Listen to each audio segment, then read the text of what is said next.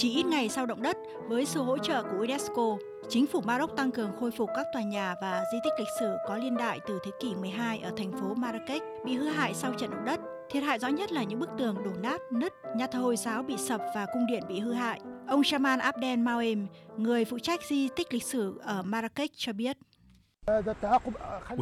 Với nhiều triều đại nối tiếp nhau, thành phố này có những di tích ấn tượng, khoảng 950 di tích lịch sử.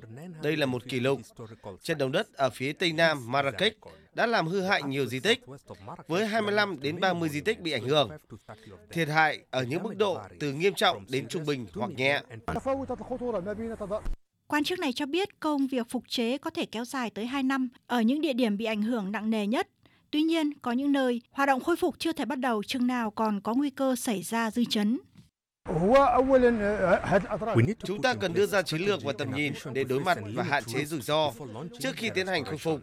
Chúng tôi hy vọng các dư chấn động đất sẽ chấm dứt, vì nếu xảy ra sẽ gây ra thiệt hại nhiều hơn.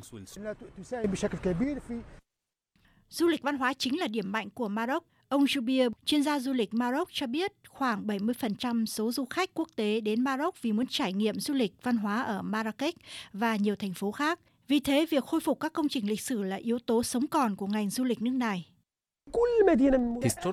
Mỗi thành phố ở Maroc đều có những di tích lịch sử mà khách du lịch đang tìm kiếm. Đây là điểm mạnh của du lịch Maroc. Các di sản và địa danh văn hóa là yếu tố quyết định cho điểm đến.